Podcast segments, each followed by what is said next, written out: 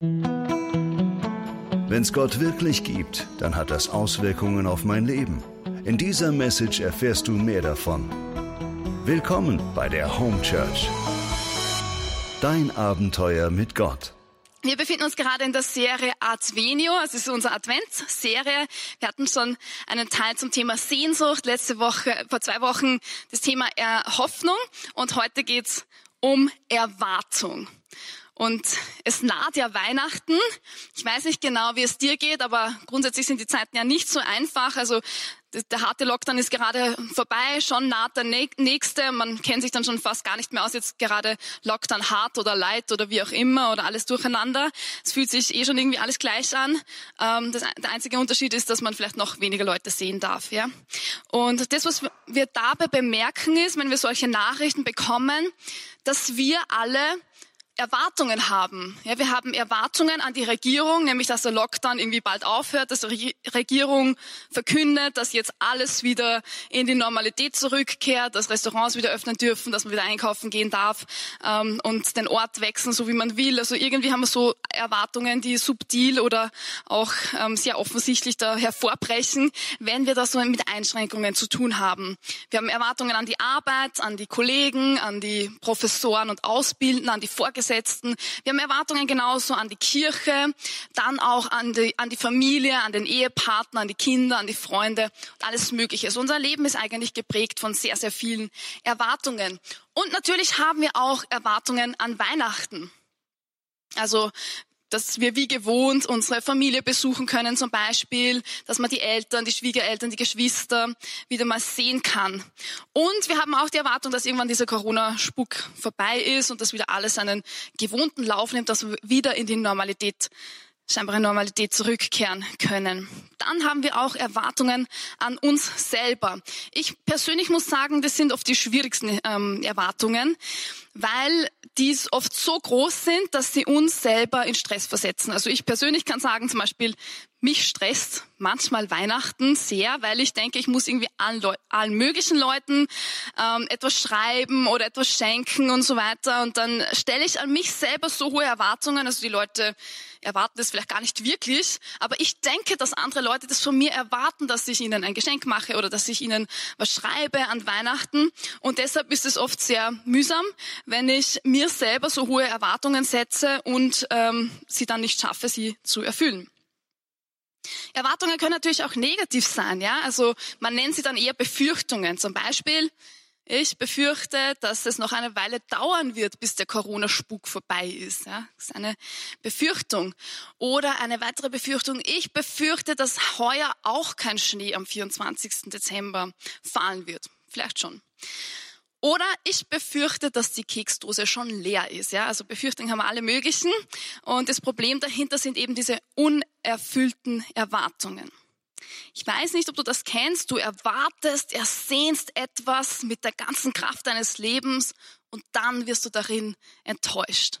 Das ist dann sehr, sehr bitter. Ja, zum Beispiel, wenn ein Mann eine Frau erobern will, er gibt alles und äh, legt sein ganzes Herzblut da hinein und ähm, kämpft und ringt und am Schluss stirbt irgendwie die Hoffnung die Hoffnung wird enttäuscht. Dann ist es ein Problem, weil enttäuschte Erwartungen rauben uns Lebenskraft.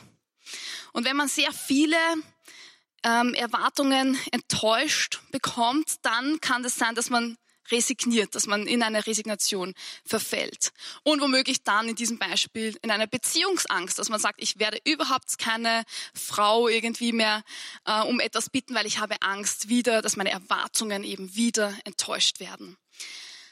Manche Leute sagen dann, ich schraube meine Erwartungen total runter, dann werde ich nie enttäuscht. Ja? Das klingt im ersten nach keiner schlechten Strategie, aber es ist auch nicht so, dass jede enttäuschte Erwartungen per se schlecht ist. Ja, manchmal erwarten wir Dinge ähm, und wir merken im späteren Verlauf, okay, eigentlich ist es gar nicht so schlecht, dass ich in dieser Erwartung vielleicht enttäuscht worden bin, weil es fordert mich heraus, dass ich kreativ werde, dass ich versuche, mein Denken zu verändern und dass ich jemanden vertrauen lerne, der womöglich sogar noch eine bessere Lösung hat als meine Erwartung. Also es hilft uns manchmal, etwas nicht zu bekommen, um für das Größere frei zu sein. Das ist allerdings ein harter Lernprozess, muss ich auch dazu sagen. Eins muss ich, ähm, muss man betonen, und zwar Erwartungen sollen Beziehungen dienen und nicht umgekehrt. Ich sage es noch einmal, weil das ist ein wichtiger Satz. Erwartungen sollen Beziehungen dienen und nicht umgekehrt. Sehr oft verhalten wir uns so, dass eine Beziehung nämlich unseren Erwartungen dienen soll. Und dann ist die Enttäuschung schon vorprogrammiert. Also wenn du jetzt zum Beispiel einen Partner suchst und du gehst mit dieser, mit dieser Prämisse hinein und denkst, wo finde ich den Partner, der all meine Erwartungen erfüllen kann? Dann muss ich dir sagen, den wirst du nicht finden. Ja, diese Enttäuschung ist vorprogrammiert. Es ist wichtig, dass wir uns die Frage stellen, von wem erwarte ich denn was? Und ich möchte die Geschichte erzählen von einer sehr attraktiven jungen Frau und ihr Name ist Esther. Sie war eine atemberaubend schöne Frau. Sie hat gelebt im Jahre 450 vor Christus. Versetzen wir uns in dieses Jahr hinein und zwar in Persien im Großreich Persien in der Hauptstadt Susa. Und es gab dort einen König, ähm, er wird, wird identifiziert mit dem König Xerxes. Und dieser König war ein mächtiger König und hat beschlossen, 180 Tage ein Fest zu geben für seine Beamten und für alle Fürsten und Diener im ganzen Reich, um den Reichtum seiner Königsherrlichkeit und den Glanz und die Pracht seiner Majestät sehen zu lassen. Also er wollte diesen ganzen Prunk einfach zeigen. Und so hat er 180 Tage dieses Fest veranstaltet und nach diesen 180 Tagen hat er beschlossen, noch einmal sieben Tage dran zu hängen und noch prunkvoller dieses Fest zu gestalten. Und inmitten dieser Feierlichkeiten beschließt er, seine Königin zu rufen zu lassen. Das war die Königin Vashti. Und er lässt sie rufen, aber es gab ein Problem. Und zwar die Königin Vashti war so mit sich selber beschäftigt, sie hatte ihre eigenen Feierlichkeiten, dass sie beschloss, sich zu weigern, zum Fest zu erscheinen. Wir könnten denken, okay, das ist total legitim, aber man muss wissen, für einen König war die Königin der ganze Prunk und war so die ganze, der, der ganze Glanz des Königs war die Königin, ja. Und er, der König, ist natürlich entsetzt über ihre Reaktion, ja, und über ihre Verweigerung und empfindet es als maßlose Verachtung ihm gegenüber. Und diese Verachtung kann er natürlich nicht vor seinen ganzen versammelten ähm, Herrschaften so stehen lassen. Und deshalb beschließt der König, dass Vashti die Königswürde verliert. Und er macht sich auf die Suche nach einer neuen Frau. Er sucht eine Königin. Und das Ganze funktioniert so, dass er die schönsten Frauen des Landes rufen lässt und die bekommen dann ein Jahr nur Schönheitspflege. Ja. Traum einer jeden Frau und zwar alles, alle möglichen Düfte und Öle und Bäder und, und alles Mögliche. Ähm, und da soll eben die schönste Frau herausgefunden werden. Und da gibt es eine, die da besonders hervorsticht und das ist die Esther. Sie gewinnt durch ihre Schönheit, aber auch durch ihre Weisheit die Gunst des Königs. Und so beschließt der König, sie auch zur, zur, Frau zu nehmen und sie zur Königin werden zu lassen. Und dann gibt es noch den Premierminister, ja, das ist der Hammann. Und Hammann ist, ähm, also er wird Premierminister und er ist etwas machtgierig und er fordert, dass alle Untertanen seines Reiches sich vor ihm beugen, ja, dass sie ihm seine, die Ehrerbietung geben. Und da gibt es einen Beamten, der weigert sich, das zu tun. Das ist der Mordechai. Er ist Jude und er ist zufällig auch verwandt mit der Esther. Er hat sie nämlich aufgezogen. Und er verweigert es jetzt und Mordechai oder Haman, also dieser äh, machtgierige Premierminister sagt, okay, es muss ein Gesetz geben und zwar alle Juden müssen im Reich vernichtet werden. Ja, das heißt, er will, er will den Mordechai auswischen und er will einfach alle, das ganze Volk ähm, ausrotten und beginnt eine antisemitische Verfolgung. Das, was er nicht weiß, ist, dass auch die Königin davon betroffen ist und dass sie auch Jüdin ist. Das weiß der König nicht. Und Esther ist jetzt natürlich total in Sorge, ja, und sie weiß, sie muss eigentlich um ihr Leben fürchten. Der König hat dieses Dekret unterschrieben, dass alle Juden im Land vernichtet werden dürfen. Und sie ist einfach total verzweifelt und sie überlegt, was kann ich tun? Und dann ruft sie so ein dreitägiges Fasten aus. Sie sagt, okay, drei Tage werden wir beten und fasten, ich und mein Volk, und wir werden Gottes Hilfe suchen. Wir werden seine Gegenwart suchen. Sie zieht sich zurück und bereitet sich auf etwas vor. Und dann hat sie einen Plan. Und zwar ihr Plan ist, dass sie um eine Privataudienz beim König bittet. Heutzutage hört sich das ein bisschen ähm, schräg an. Ja, man denkt, okay, ein Ehepaar, die verbringen äh, sehr viel Zeit miteinander. Damals war das nicht so. Ja, wahrscheinlich hatte sie den König auch einige Wochen nicht gesehen. Und sie weiß, dass das ein kritisches Unterfangen ist. Ja, sie könnte zurückgewiesen werden. Aber sie erwartet Großes. Und dann beginnt sie, sich vorzubereiten und ähm, zu dieser Audienz zu kommen. Und für diese Audienz hat sie ein unglaubliches Festmahl vorbereitet, das erinnert den König an die Verlobung mit ihr. Und der König ist bei diesem Festmahl total hingerissen von ihrer Schönheit. Er weiß, dass sie ein Anliegen hat. Aber die Esther, die wartet noch ein bisschen. Ja. Sie, sie ist schlau und sie sagt, nein, ich will nicht gleich beim ersten Mal dieses Anliegen hervorbringen, sondern sie ladet den König noch einmal für ein Festmahl ein. Sie sagt, komm morgen wieder. Morgen ähm, lade ich dich noch einmal zu diesem Festmahl ein. Und so tut sie das. Zweiter Tag, wieder dieses Festmahl. Es ist, der Premierminister ist dabei, ähm, der eben diesen Komplott geplant hat. Und dann ist dieses Weingelage und so weiter. Und die Königin Esa sagt, lieber König, mein Anliegen werde ich dir erst morgen sagen. Und der König ist voller Erwartung, voller Spannung, er hält es nicht aus, er ist voller Unruhe, er kann nicht einschlafen und er will unbedingt wissen, er ist voller Erwartung, was ist das Anliegen dieser Königin Esther?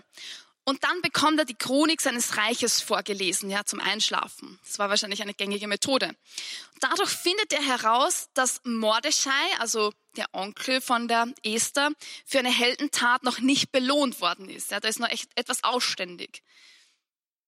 Und dann kommt der dritte Tag, ja, und es ist wieder dieses unglaubliche Festmahl, diesmal noch reicher, noch größere, äh, noch größer und schöner.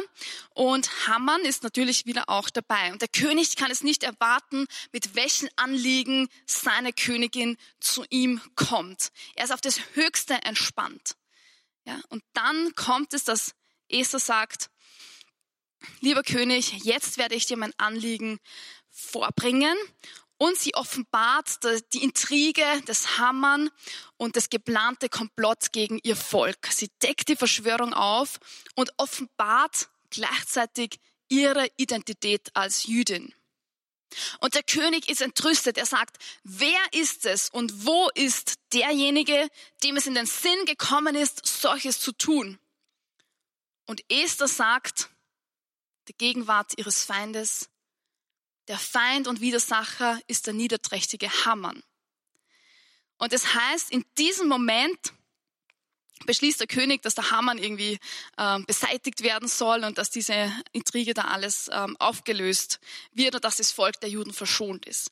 Dass die erwartende Hoffnung Esthers erfüllt sich. Aber sie hat sehr viel auf diese eine Karte gesetzt. Sie hat alles gegeben.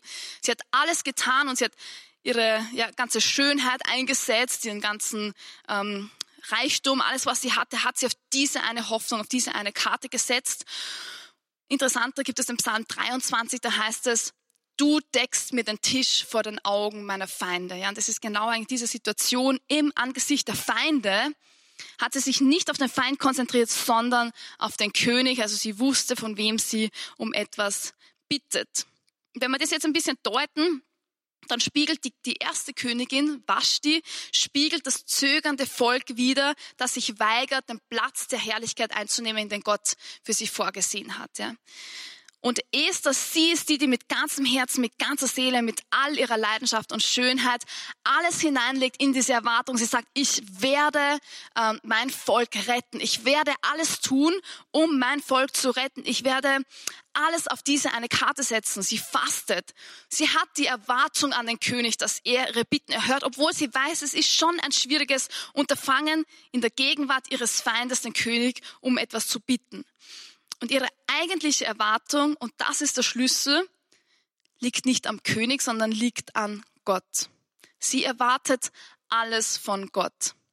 Es gibt ein sehr bekanntes Zitat von Ignatius von Loyola, ein Jesuit, der sagt, bete, als hinge alles von Gott ab und lebe, bete, als hinge alles von dir ab und lebe, als hinge alles von Gott ab. Also jetzt noch einmal, bete, als hinge alles von dir ab und lebe, als hinge alles von Gott ab.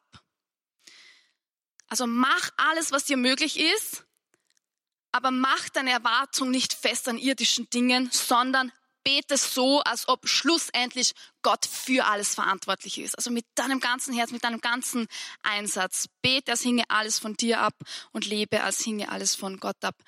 Und jetzt möchte ich euch noch eine andere strahlende junge Frau und höchst bemerkenswert und ich glaube auch eine verkannte Frau vorstellen. Obwohl sie sehr bekannt ist, ist sie sehr verkannt, glaube ich. Ihr Name ist Miriam. Sie ist 15 Jahre. Sie kommt aus einem kleinen Dorf. Und wie es sich für ein Mädchen mit 15 Jahren aus dem Orient gehört, war sie einem Mann versprochen und sie war frisch verlobt, aber noch nicht verheiratet. Und eines Tages beschließt Gott, sie zu verwenden. Ja? Und er schickt einen Engel. Und dieser Engel kommt zu ihr und sagt, Shalom, also Friede mit dir. Miriam, du bist übervoll von Gottes beschenkender Gegenwart. Gott selbst ist mit dir. Und dann heißt es in Lukas 1, 29, sie erschrak über die Anrede und überlegte, was dieser Gruß zu bedeuten habe. Also ein höchst rätselhafter Gruß. Maria wusste nicht, was sie erwartet bei dieser ähm, ja, erschreckenden Erscheinung. Der Engel klärt es dann kurz, äh, kurze Zeit später auf, Lukas 1, 31, sagt er, Du wirst einen Sohn gebären und ihm sollst du den Namen Jesus geben. Ihr dürft nicht vergessen, sie waren nicht verheiratet. Ja, das hat sie dem Engel auch gesagt. gesagt. Okay, wie soll das geschehen? Es gab für sie eigentlich menschlich keine Option. Es gab eigentlich keinen Weg. Das heißt, die Verheißung Gottes, die schien weit entfernt und wie durch einen riesigen Ozean getrennt.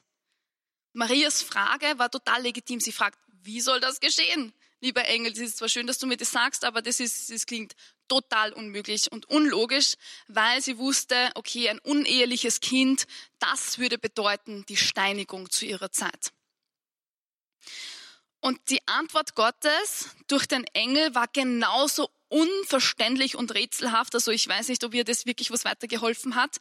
Zwar sagt der Engel, der Heilige Geist wird über dich kommen und die Kraft des Höchsten wird dich überschatten und das Kind wird heilig genannt, ja. Und das ist, diese Antwort, glaube ich, war für Maria ungefähr so, als würde der Engel sagen, weißt du was, ich lade dich ein, mit einem alten Chevrolet von Europa über den Atlantischen Ozean ähm, nach Kalifornien zu fahren, ja, so ungefähr. Und das Ja Marias war, als würde Gott mit diesem Chevrolet vorfahren und sagen, komm Maria, steig ein, wir fahren nach Kalifornien. Und Maria mit einem wilden Vertrauen stieg ein, schlug die Tür zu und sagte, los geht's. Wenn du dabei bist, Gott, dann wird alles gut. Dem vertraue ich. Und in dieser Hinsicht war sie eine totale Draufgängerin. Das heißt, sie hatte diese Kühnheit, sie hatte diesen Mut und sie hatte diese Erwartung, Gott wird mich verwenden. Ich habe keine Ahnung, was der Engel an rätselhaften Dingen da gestammelt hat, aber ich glaube, ich vertraue der Person, der ich von der ich diese Erwartung zugesagt bekommen habe. Sie stürzt sich also waghalsig in die Verheißung Gottes. Ihr Vertrauen war grenzenlos. Ich glaube, darin ist sie uns dieses große Vorbild. Sie hatte dieses eine Wort, du wirst einen Sohn gebären und ihm sollst du den Namen Jesus geben. An diesem Wort hat sie sich festgeklammert, obwohl sie nicht wusste, wie das genau passieren soll. Entgegen aller Logik hat sie an diesem, an dieser Prophezeiung mit wildem Vertrauen sich festgehalten. Das war ihre Planke im Wasser. Sie hatte nichts anderes und sie wollte auch nichts anderes. Und dieses Wort war von nun an nicht mehr nur ihre Zukunft, sondern Maria machte dieses Wort zu ihrem Heute. Und das ist etwas Erstaunliches. Maria lebte im, im, Jetzt. Ja, manchmal haben wir Erwartungen, die sind irgendwo in der Zukunft und wir sehnen uns so nach diesen Erwartungen. Aber Maria setzte die Erwartung in Aktion und sie machte es zu ihrem Jetzt. Sie lebte völlig in der Gegenwart. Ja, ihr Herz war präsent und wach. Und ihr Wort war, hier bin ich.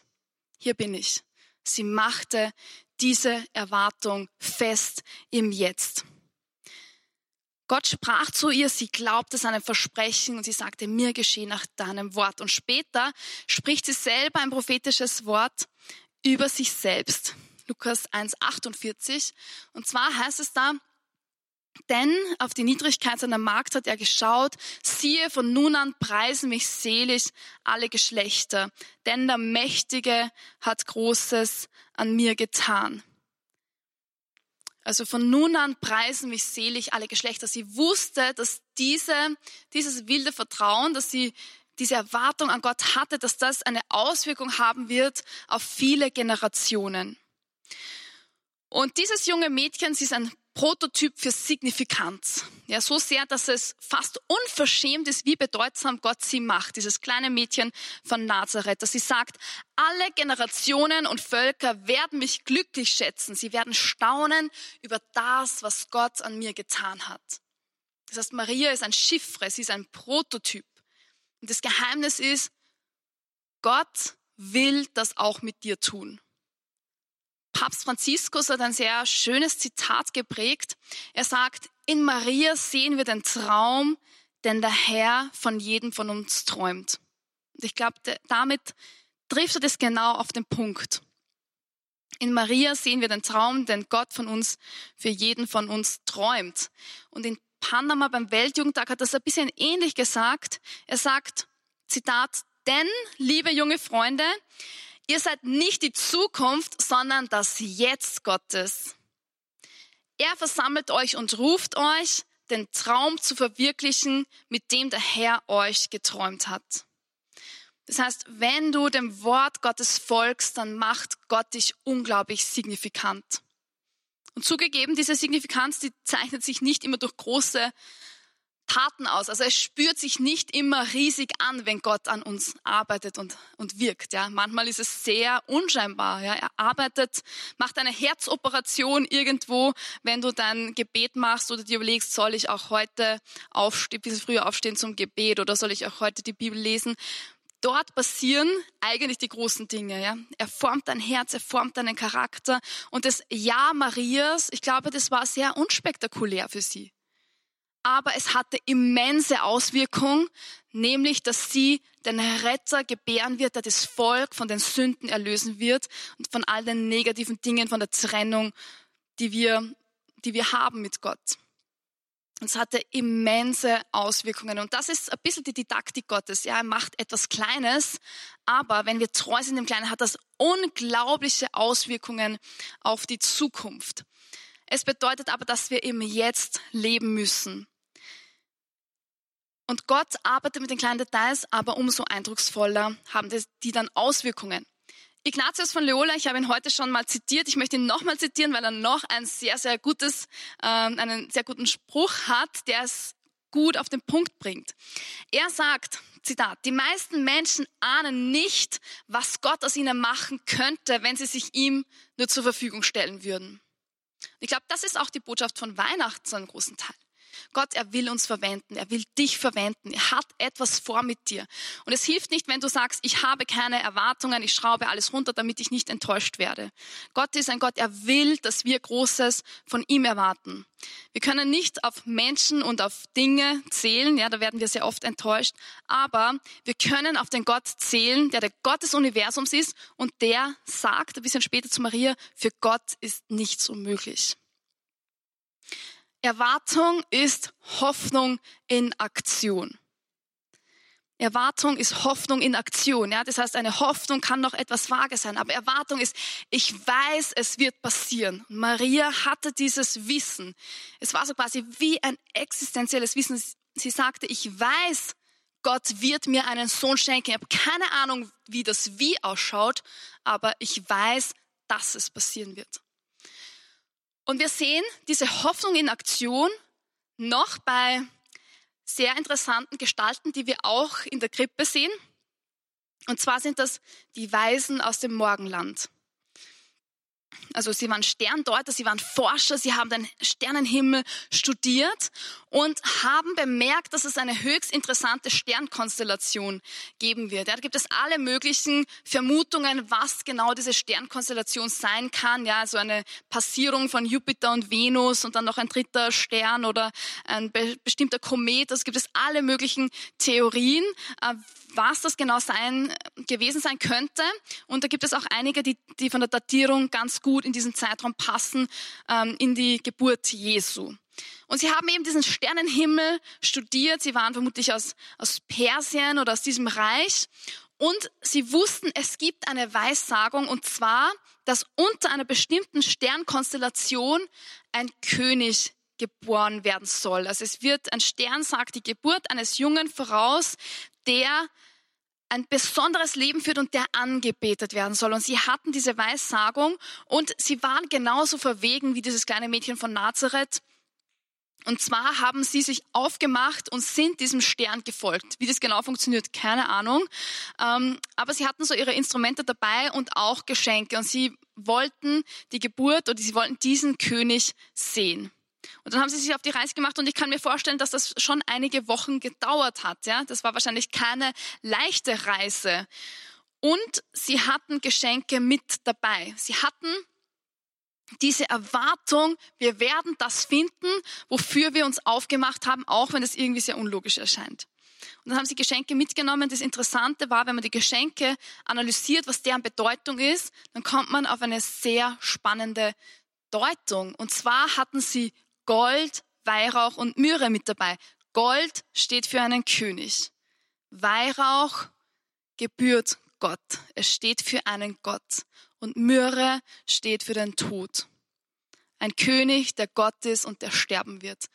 Und das haben die Weisen in ihren Geschenken schon symbolisiert und versinnbildlicht. Sie hatten die Hoffnung in Aktion gesetzt und sie haben diesen König gefunden. Dieser König ist Jesus, den wir als Gott bekennen und verehren. Gott, der Mensch geworden ist, um uns Menschen nach Hause zu lieben.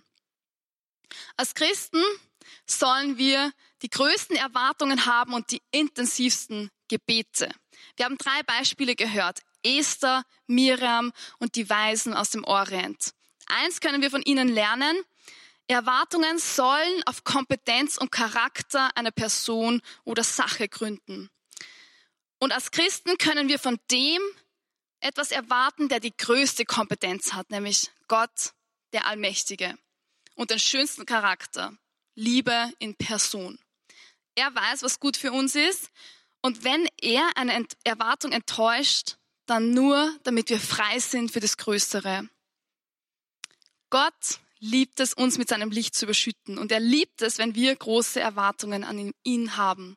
Psalm 33, 18 heißt es, siehe, das Auge des Herrn ruht auf denen, die ihn fürchten, die seine Huld erwarten. Das wollen wir tun. Und jetzt möchte ich kurz beten. Vater, ich danke dir, dass du ein Gott bist, der unverschämt groß von uns träumt. Du hast uns Maria, das kleine Mädchen aus Nazareth, das Beispiel gegeben für kühnes Vertrauen und für große Erwartungen. Bitte hilf uns, dass wir nicht unsere Erwartungen aufgeben, sondern dass wir sie wachsen lassen als deine Träume, dass wir das Gespräch mit dir suchen, dass wir nicht Dinge von uns selber erwarten, die wir nicht erfüllen können, sondern dass wir gemäß deinem Charakter, deiner Kompetenz unser Vertrauen auf dich setzen. Vater, lass uns Großes von dir erwarten und überschütte uns mit deiner Gegenwart. Das beten wir. Jesus in deinem Namen. Amen.